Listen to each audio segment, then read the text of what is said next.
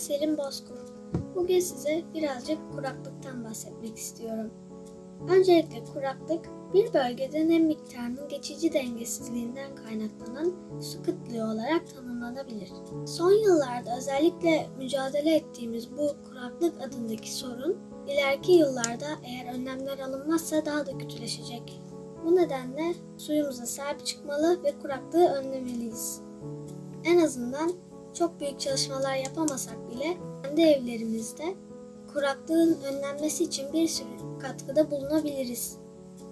Eğer bir sürü insan bu önlemleri alırsa kuraklığın önüne geçilebilir ve su ihtiyacımız karşılanabilir.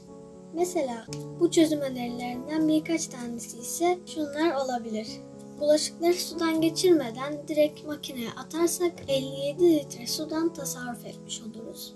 Duşa girdiğimiz zaman öncesinde suyu ısıtmak için boşa harcadığımız suyu boşa harcamış olmak yerine altına bir kova koyup ona doldurup sonrasında bu kovadaki suyu sifon gibi kullanabiliriz. Böyle daha bir sürü çözüm yolu var tabii ki. Eğer bunları uygularsak dünyamızı ve kendimizi bu sorundan kurtarabiliriz.